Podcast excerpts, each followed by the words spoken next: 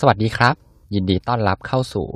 อ่านแล้วอ่านเล่าพอดแคสต์พอดแคสต์ที่หยิบเอาเรื่องราวจากหนังสืออันหลากหลาย มาให้กับคุณ ใน EP นี้นี้นะครับ เราก็เดินทางกันมาถึงบทที่ 11 ซึ่งเป็นบทสุดท้ายแล้วของหนังสือ Homo Deus บทที่แล้วเนี่ยเราพูดกันถึงมนุษย์พันธุ์ใหม่ที่เราเรียกกันว่า Homo Deus ที่เป็นการอัปเกรดนะครับทั้งร่างกายแล้วก็จิตใจของ Homo sapien เนี่ย เข้ากับคอมพิวเตอร์ แต่สุดท้าย Homo Deus เนี่ย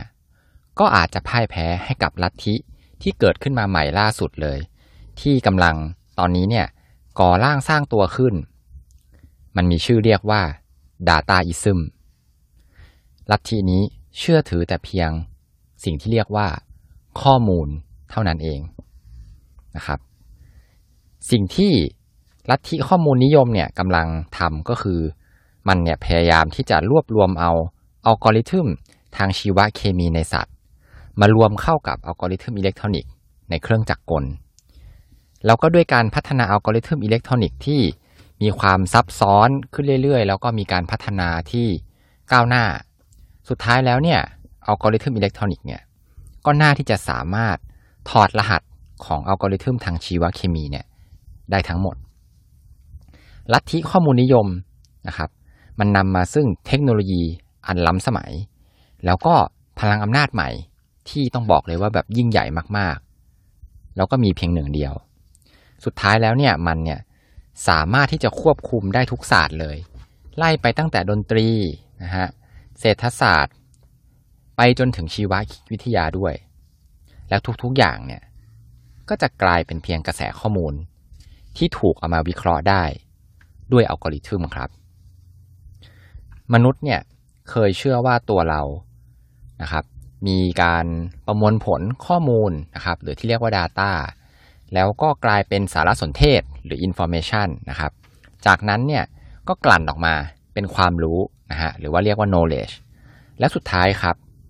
ขั้นสุดของมันเนี่ยเราก็จะได้ออกมาเป็นปัญญา หรือว่า wisdom นะฮะแต่ว่าข้อมูลนิยมเนี่ยมันก็ทำให้เราเนี่ยรู้แล้วว่ามนุษย์เนี่ย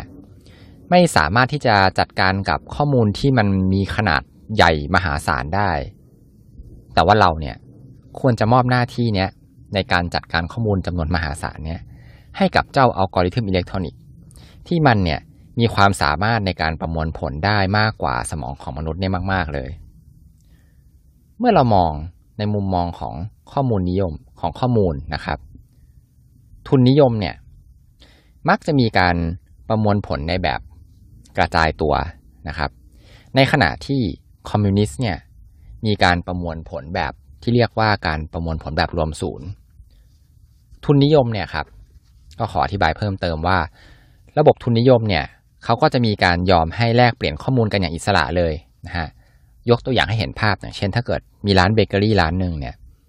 สามารถที่จะผลิตขนมปังนะครับ ร้านเนี้ยก็สามารถที่จะผลิตเท่าไหร่ก็ได้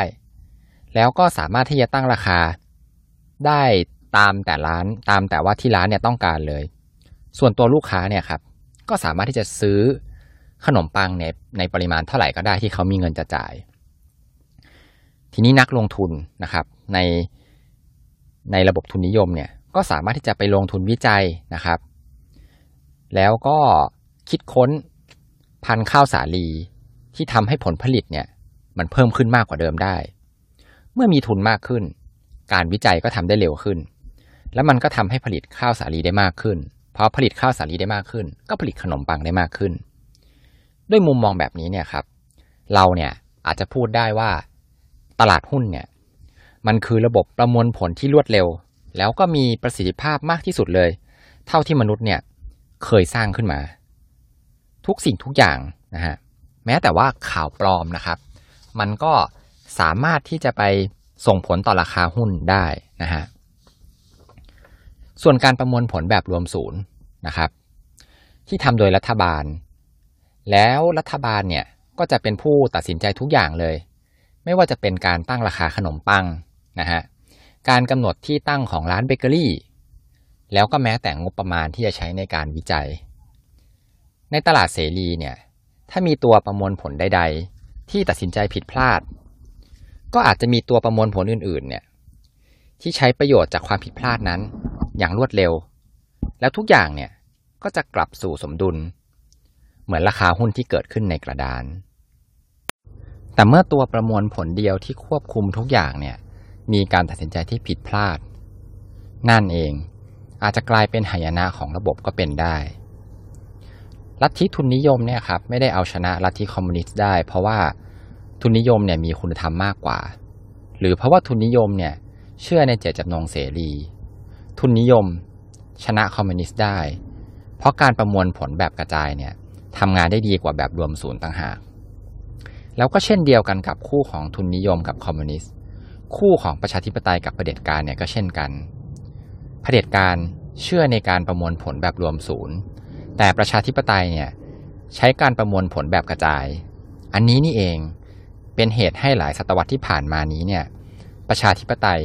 เป็นฝ่ายที่ได้เปรียบ แต่เมื่อถึงศตวรรษที่ 21 ประชาธิปไตยก็อาจจะเสื่อมถอยลง เมื่อขนาดและความเร็วของข้อมูลเนี่ยเพิ่มขึ้น การเลือกตั้ง แล้วก็พักการเมือง มันอาจจะกลายเป็นของที่ล้าสมัย ไม่ใช่เพราะพวกมันเนี่ยไม่ไร้มนุษยธรรม แต่เป็นเพราะพวกมันเนี่ยไม่สามารถที่จะประมวลผลข้อมูลได้อย่างมีประสิทธิภาพพอต่างหาก ทั้งรัฐบาลแล้วก็ผู้ออกเสียงเนี่ยก็ต่างสูญเสียการควบคุมด้วยกันทั้งคู่ ลองนึกดูครับว่าข้าราชการที่แสนจะเชื่องช้าอุ้ยอ้ายเนี่ยจะต้องมาเป็นคนตัดสินใจในเรื่องของกฎหมายไซเบอร์ พวกเขาเนี่ยก็ไล่ตามเทคโนโลยีทันสมัยเนี่ยไม่ทันหรอก และเมื่อตัวของผู้ออกเสียงส่วนใหญ่เนี่ยก็ไม่เข้าใจในเรื่องของชีววิทยา แล้วก็เทคโนโลยีที่ล้ำสมัยเนี่ยดีพอ ประชาธิปไตยแบบเดิม จึงใกล้ที่จะสูญเสียการควบคุม แล้วในเวลาที่อำนาจของทั้งรัฐบาลและผู้ออกเสียงเนี่ยหายไป ทุกอย่างเนี่ยมันเกิดขึ้นอย่างรวดเร็วมากๆเลย มากเสียจนพวกเขาเนี่ยก็ไม่รู้เหมือนกัน ว่าอำนาจที่พวกเขาเคยมีเนี่ยมันหายไปอยู่ที่ไหน ทีนี้เราจะลองมาเล่าประวัติศาสตร์ของมนุษยชาติเนี่ยครับ ผ่านมุมมอง แว่นตาของนักข้อมูลนิยมดูนะครับ อันนี้น่าสนใจมากๆเลยลองตั้งใจฟังกันดูนะฮะหนังสือเนี่ยเขาก็จะบอกว่ามันแบ่งออกได้เป็นสี่ระยะครับ ระยะแรกเนี่ยก็คือการที่เป็นการเรียกว่า เพิ่มตัวประมวลผลนะฮะเริ่มต้นจากตอนที่เหล่าเซเปียนเนี่ยมีการปฏิวัติการรับรู้นะครับ ที่ช่วยให้เชื่อมโยงเหล่าเซเปียนจำนวนมากเนี่ยเข้ามาอยู่ในเครือข่ายประมวลผลข้อมูลชุดเดียวกันนะฮะไอเครือข่ายประมวลผลข้อมูลเนี่ยเขาก็เปรียบเทียบเหมือนกับ วิกาเป็นการสื่อสารแล้วก็วิธีคิดอะไรพวกนี้ครับของของเซเปียนนะฮะในขณะที่สัตว์อื่นๆเนี่ยก็มีขีดจำกัดในเรื่องของจำนวนที่จะมาเชื่อมโยงในเครือข่ายเดียวกัน แต่เซเปียนเนี่ยไม่มีขีดจำกัดนั้นครับ ในระยะนี้เนี่ยก็จะเน้นไปที่การเพิ่มจำนวน แล้วก็ความหลากหลายของตัวประมวลผลที่เป็นมนุษย์เซเปียนในยุโรปเนี่ยก็จะมีการประมวลผล ชุดการประมวลผลเนี่ยที่แตกต่างจากเซเปียนที่อยู่ในจีนนะครับ เพราะว่าอยู่คนละทวีปกัน ลักษณะการใช้ชีวิตหรือว่าการตัดสินใจอะไร พวกนี้วัฒนธรรมอะไรพวกนี้ก็จะต่างกัน มันแทบจะเป็นไปไม่ได้เลยที่เซเปียนทั้งหมดในโลกยุคนั้นเนี่ยจะเชื่อมกันเป็นระบบเดียว ระยะที่สองครับ ก็คือในยุคของการปฏิวัติเกษตรกรรม ที่มันเนี่ยได้ทำให้ไปเพิ่มความหนาแน่นนะครับของเครือข่ายที่อยู่ในท้องถิ่น นะฮะแล้วก็ยังทำให้เกิดเครือข่ายที่แตกต่างกันเนี่ยนะฮะสองเครือข่ายเนี่ยก็คือเป็นจริง ๆ เป็นกลุ่มกลุ่มคนเนี่ยแหละครับ มีการค้าขายแล้วก็มีการสื่อสารกันนะฮะระยะถัดมาระยะที่สามเนี่ยครับก็คือเป็นระยะที่เกิดการเขียนแล้วก็เกิดเงินตราขึ้นนะฮะสองสิ่งเนี้ยมันก็ทำให้เกิดการ ควบรวมของเหล่าตัวประมวลผลนะครับ หรือว่าเซเปียนเนี่ยให้มีเป็นกลุ่มใหญ่ขึ้น แล้วก็เกิดขึ้นเป็นอาณาจักรนะครับ ระยะที่4นะครับระยะสุดท้ายเนี่ยก็คือเมื่อโคลัมบัสเนี่ยได้เดินทางไปถึงอเมริกา แล้วก็เชื่อมอย่าเอาอเมริกาเนี่ยเข้ากับทวีปเก่าๆนะครับ สุดท้ายแล้วเนี่ยยุคนั้นเนี่ยโลกก็ได้มีการเชื่อมถึงกันทั้งใบนะฮะในอนาคตที่กำลัง จะเกิดขึ้นอันใกล้เนี่ยครับก็จะมีการเชื่อมโยงกันมากขึ้น ด้วยระบบประมวลผลแบบใหม่ ที่เรียกว่าอินเทอร์เน็ตของสรรพสิ่งนะครับหรือว่าภาษาอังกฤษว่า Internet of all things นะครับและเมื่อสิ่งนี้สมบูรณ์ ในเวลานั้นเนี่ยโฮโมเซเปียนเนี่ยอาจจะถึงคราวที่จะสูญพันธุ์ก็เป็นไปได้ ลัทธิข้อมูลนิยมเนี่ยครับเชื่อในสิ่งที่เรียกว่าการไหลของสารสนเทศ นะครับสารสนเทศก็คือข้อมูลที่ถูกกลั่นกรองมาแล้วนะฮะมนุษย์เนี่ยก็จะเป็นเครื่องมือเท่านั้นเองในการที่ใช้ในการสร้างเจ้า Internet of all things เนี่ยให้เกิดขึ้นมาให้ได้นะครับ อันนี้คือความเชื่อของลัทธิข้อมูลนิยม นักข้อมูลนิยมเนี่ยมองว่ามนุษย์เนี่ยเหนือกว่าไก่ เพราะมนุษย์เนี่ยประมวลผลโดยการใช้อัลกอริทึมที่ดีกว่าไก่ เท่านั้นเอง ดังนั้นเนี่ย ถ้าสามารถที่จะสร้างระบบประมวลผลข้อมูล ที่มีประสิทธิภาพมากกว่ามนุษย์ได้ ระบบนั้นเนี่ย ก็จะต้องเหนือกว่ามนุษย์ แบบเดียวกับที่มนุษย์เนี่ย เหนือกว่าไก่ ใช่หรือเปล่าครับนะฮะลัทธิข้อมูลนิยมเนี่ย จะพยายามเชื่อมทุกอย่างเลย เข้ากับระบบที่จะเกิดขึ้นใหม่ รวมถึงแม้แต่คนที่ไม่ต้องการเข้าร่วมด้วยเนี่ย ก็จะถูกรวมเข้ามาด้วยเหมือนกันคำว่าทุกสิ่งทุกอย่างเนี่ย ไม่ได้หมายถึงแค่มนุษย์เท่านั้น มันรวมไปถึงรถยนต์ ตู้เย็น ไก่ แล้วก็ต้นไม้ด้วย ทุกอย่างเนี่ยจะต้องถูกเชื่อมต่อเข้ากับระบบ ลองนึกดูครับว่าในยุคนั้นเนี่ยตู้เย็นเนี่ยก็จะสามารถที่จะตรวจดูจำนวนของไข่ไก่ได้ แล้วก็ส่งข้อมูลไปให้เล้าไก่ เมื่อต้องการให้มีไข่เนี่ยมาส่งเพิ่ม รถยนต์ที่วิ่งอยู่ตามท้องถนนเนี่ยก็จะสื่อสารกันเองได้ หรือแม้แต่ต้นไม้เนี่ย ก็จะต้องรายงานสภาพอากาศ แล้วก็ระดับของคาร์บอนไดออกไซด์เนี่ยให้เจ้าระบบเนี่ยทราบได้นะฮะการปิดกั้นข้อมูลเนี่ยจึงเป็นข้อห้าม หรือไม่การที่พยายามที่จะตัดขาดจากระบบเนี่ยก็อาจจะหมายถึงความตายก็ได้ และเมื่อใดที่ระบบรถยนต์ขับเองได้เนี่ยสมบูรณ์ มันก็จะสามารถที่จะลดการทำงานแบบไร้ประสิทธิภาพนะครับ ลองคิดดูว่ารถยนต์ปกติแล้วเนี่ย มันถูกใช้งานแค่สิบเปอร์เซ็นเท่านั้นเองนะฮะ อีกเก้าสิบเปอร์เซ็นเนี่ย เราเนี่ยจอดมันไว้เฉยๆ ด้วยระบบออโต้ที่จะเกิดขึ้น รถทุกคันเนี่ย ก็จะสามารถที่จะรู้เวลาที่เราเนี่ยจะใช้งาน แล้วเวลาอื่นๆ เนี่ย มันก็อาจจะไปรับคนอื่นก็ได้นะครับ เป็นการใช้งานรถให้มีประสิทธิภาพสูงสุดทำให้ใช้งานได้อย่างเต็มประสิทธิภาพนะฮะ ค่าใช้จ่ายรถก็จะถูกลงนะครับ การจราจรโดยรวมเนี่ยก็จะดีขึ้น รวมไปถึงการลดอุบัติเหตุที่เกิดขึ้นจากการเมาแล้วขับ หรือว่าการง่วงนอนแล้วไปขับรถ หรือการประมาทเนี่ยได้ อีกทั้งยังสามารถรักษาสิ่งแวดล้อมได้ด้วยครับ เพราะว่าลดน้อยลงนะครับ การปล่อยก๊าซคาร์บอนไดออกไซด์เนี่ยก็น้อยลงไปด้วยนะครับ ตอนนี้เนี่ย คุณอาจจะกำลังคิดว่าแบบไม่ชอบเลยนะครับ คุณเนี่ยจะปิดกั้นข้อมูล เพราะว่าคุณเนี่ยกังวลนะครับ หรือหรือรู้สึกว่า อาจจะถูกคุกคามโดยอัลกอริทึมที่แสนฉลาดที่ผมพูดถึงเนี่ยนะครับ แต่ผมจะบอกว่า ตอนนี้เนี่ย คุณเนี่ย ก็ได้เข้ามาอยู่เป็นฟันเฟืองที่สร้างระบบเนี้ยเรียบร้อยไปแล้ว โดยที่คุณไม่รู้ตัว ลองนึกดูครับว่าทุกครั้งเลยที่คุณ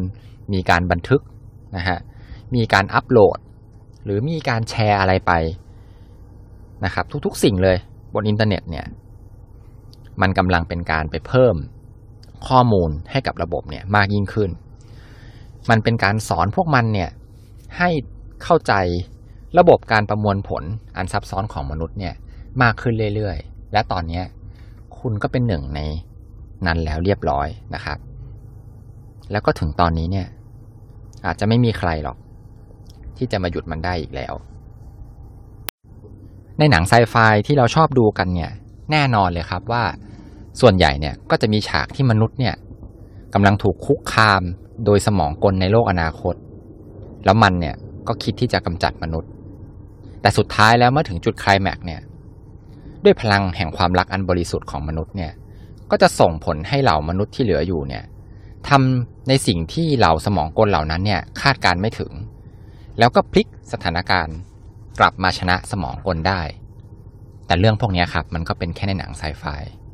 ลองนึกดูในโลกแห่งความเป็นจริงว่า เมื่อเวลานั้นมาถึงเนี่ยเจ้าพวกสมองกลพวกนั้นเนี่ย มันก็อาจจะพูดแบบนี้ก็ได้ครับว่า ไม่เอาหน้า คิดเหรอว่า ระบบอันแสนจะฉลาด แล้วก็รอบรู้ของพวกข้าเนี่ย จะคาดการไม่ได้เลยเหรอ ว่ามนุษย์ที่สู้ตายด้วยพลังแห่งความรักเนี่ย จริง ๆ แล้วพลังแห่งความรักพวกนั้นเนี่ย มันก็เป็นแค่สารเคมีในสมองเท่านั้นเอง พวกเราเนี่ย คาดการแล้วก็หาคำตอบ ของแผนการของพวกเจ้าเนี่ยได้อยู่แล้วนะฮะครั้งหนึ่งนักมนุษยนิยมเนี่ยเคยพูดว่าพระเจ้าคือผลผลิตจากจินตนาการของมนุษย์ และบัดนี้เนี่ยนักข้อมูลนิยมก็อาจจะตอบประโยคให้ว่า ใช่แล้ว พระเจ้าเนี่ยคือผลผลิตจากจินตนาการของมนุษย์ แต่จินตนาการของมนุษย์เนี่ยมันก็เป็นเพียงแค่ผลผลิตจากอัลกอริทึม ทางชีวเคมีก็เท่านั้นเอง ในศตวรรษที่ 18 เนี่ย เราเคยย้ายจากการที่ยึดพระเจ้าเป็นจุดศูนย์กลาง แล้วก็เปลี่ยนมาเป็นยึดมนุษย์เป็นจุดศูนย์กลางครับ ในมุมของมนุษย์นิยม แล้วในศตวรรษที่ 21 เนี่ย มนุษย์ก็กำลังจะถูกกีดกันออกไป โลกกำลังจะเปลี่ยน มายึดเอาข้อมูลเนี่ยเป็นจุดศูนย์กลางแทน แล้วถ้าในที่สุดแล้ว ลัทธิข้อมูลนิยมเนี่ย สามารถที่จะพิชิตโลกได้สำเร็จ จะเกิดอะไรขึ้น ถึงเวลานั้นเนี่ย เจ้าระบบที่แสนจะอัจฉริยะเนี่ย มันก็อาจจะช่วยให้พวกเรามนุษย์เนี่ยเป็นอมตะ มีความสันติสุขรวมไปถึงมีสุขภาพที่ดีขึ้น แต่เมื่ออำนาจถูกเปลี่ยนมือจากมนุษย์ ไปสู่จักรกลอัจฉริยะ เวลานั้นก็ไม่แน่นะครับว่า สุขภาพแล้วก็ความสุขของมนุษย์เนี่ย ก็อาจจะดูด้อยค่าลงไป ลองนึกดูครับว่าทำไมระบบเนี่ยจะต้องมาใส่ใจกับไอ้เจ้าเครื่องประมวลผลที่ตกยุคไปแล้วแบบมนุษย์ด้วย ในเมื่อเวลานั้นเนี่ยมันมีสิ่งที่มีความสามารถมากกว่าที่ทดแทนมนุษย์ได้ เราเนี่ยพยายามเลยที่จะสร้างเจ้า Internet of All Things ขึ้นมา เพราะว่าเราเนี่ยคาดหวังว่ามันเนี่ยจะรับใช้เรา แล้วก็ทำให้เราเนี่ยสุขสบาย แต่เมื่อวันนั้นมาถึง เรา มนุษย์เหล่าโฮโมเซเปียน ที่เคยอยู่ในจุดสูงสุดเนี่ย อาจจะโดนลดขั้นลงมา และในเวลานั้นเนี่ย เราก็จะไม่ได้เป็นจุดสูงสุดของโลกอีกต่อไป ท้ายที่สุดครับ ในบทสุดท้ายเนี่ย ผู้เขียนเขาก็ได้ทิ้งคำถามเอาไว้สามข้อก่อนจบนะฮะข้อแรกก็คือ สิ่งมีชีวิตเนี่ย เป็นแค่อัลกอริทึมจริง ๆ หรือ ข้อสองครับ อะไรที่มีคุณค่ามากกว่ากัน ปัญญา หรือว่าสติสัมปชัญญะ 3. จะเกิดอะไรขึ้น เมื่อ AI เนี่ย รู้จักตัวของเรา ดียิ่งกว่าเรา รู้จักตัวเอง โอเคครับ อันนี้ก็จบบทสุดท้ายแล้วนะครับ รวมทั้งหมด 11 ตอน 11 บทของหนังสือ Homo Deus ที่ทำเป็นซีรีส์มานะครับ ก่อนจะจบนะครับ ผมก็ส่วนตัวเลยต้องบอกเลยว่า ภูมิใจมากเลยนะครับ ที่สามารถที่จะอ่านเนื้อหาของเล่มนี้จบได้แล้วก็ก็คิดว่าเขาตัวเองเนี่ยเข้าใจเนื้อหาค่อนข้างดีระดับหนึ่งเลยนะฮะเพราะว่าจริงๆอะสรุปยากมากเลยนะครับ ในแต่ละตอนแต่ละบทเนี่ย ผมต้องอ่านทวนประมาณ 2-3 รอบเลยทีเดียว เพราะว่าเนื้อหาเนี่ยมันผสมมากเลยครับ ระหว่างประวัติศาสตร์นะครับ รัฐศาสตร์ หรือแม้แต่แบบออกแนวปรัชญาก็มี แล้วก็รวมไปถึงเทคโนโลยีด้วยนะครับ ก็ต้องบอกเลยว่าจริง ๆ แล้วเนี่ยตัวผมเองเนี่ยทำงานคอมพิวเตอร์นะครับ แต่ว่าพออ่านแล้วเนี่ยก็ค่อนข้างตะลึงเหมือนกันว่า ขนาดทำงานทางด้านนี้ยังคิดไม่ได้เท่ากับผู้เขียนที่เป็นนักประวัติศาสตร์เลยนะครับ ข้อมูลของคุณยูวาลเนี่ยลงเทคนิคเทคโนโลยีเนี่ยค่อนข้างละเอียดเลยแล้วเขาเนี่ยมองในมุมของเทคโนโลยีได้ขาดมากๆเลยนะครับ อันนี้เนี่ยผมคิดว่าอาจจะเป็นเพราะว่า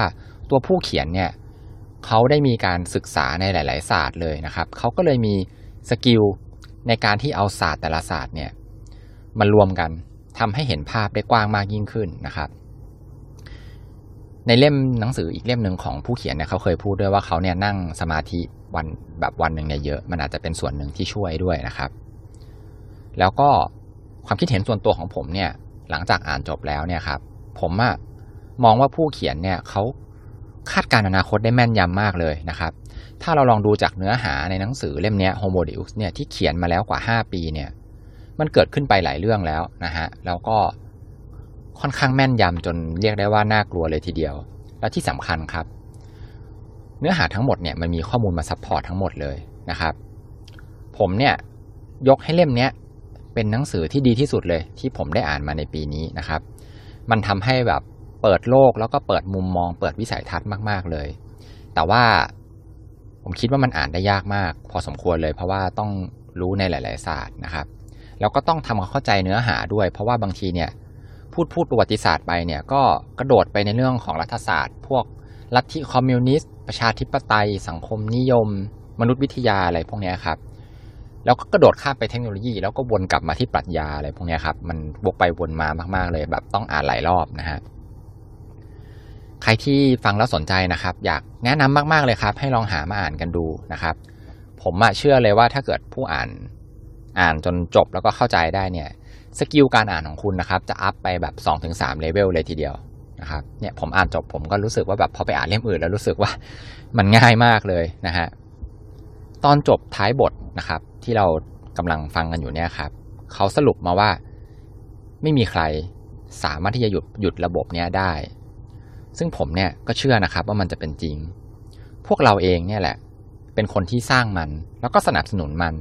ให้ข้อมูลมันเอง จากการที่เราเนี่ยใช้ Facebook ใช้ YouTube หรือแม้แต่ใช้ Netflix